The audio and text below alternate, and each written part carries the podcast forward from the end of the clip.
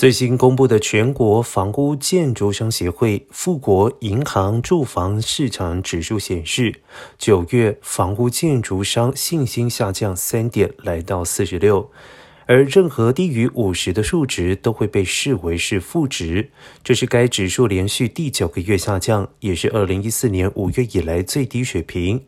而今年一月的情绪信心指数高达八十三，当时的利率仅为如今的一半。建商将信心下降归咎于利率上升，而根据行业媒体报道，三十年期固定利率的平均值在今年开始时约为百分之三，随后开始稳步上升，在六月曾经连续几天超过百分之六，之后略有回落，在八月达到约百分之五，然后再一次大幅上涨，本月回至百分之六以上。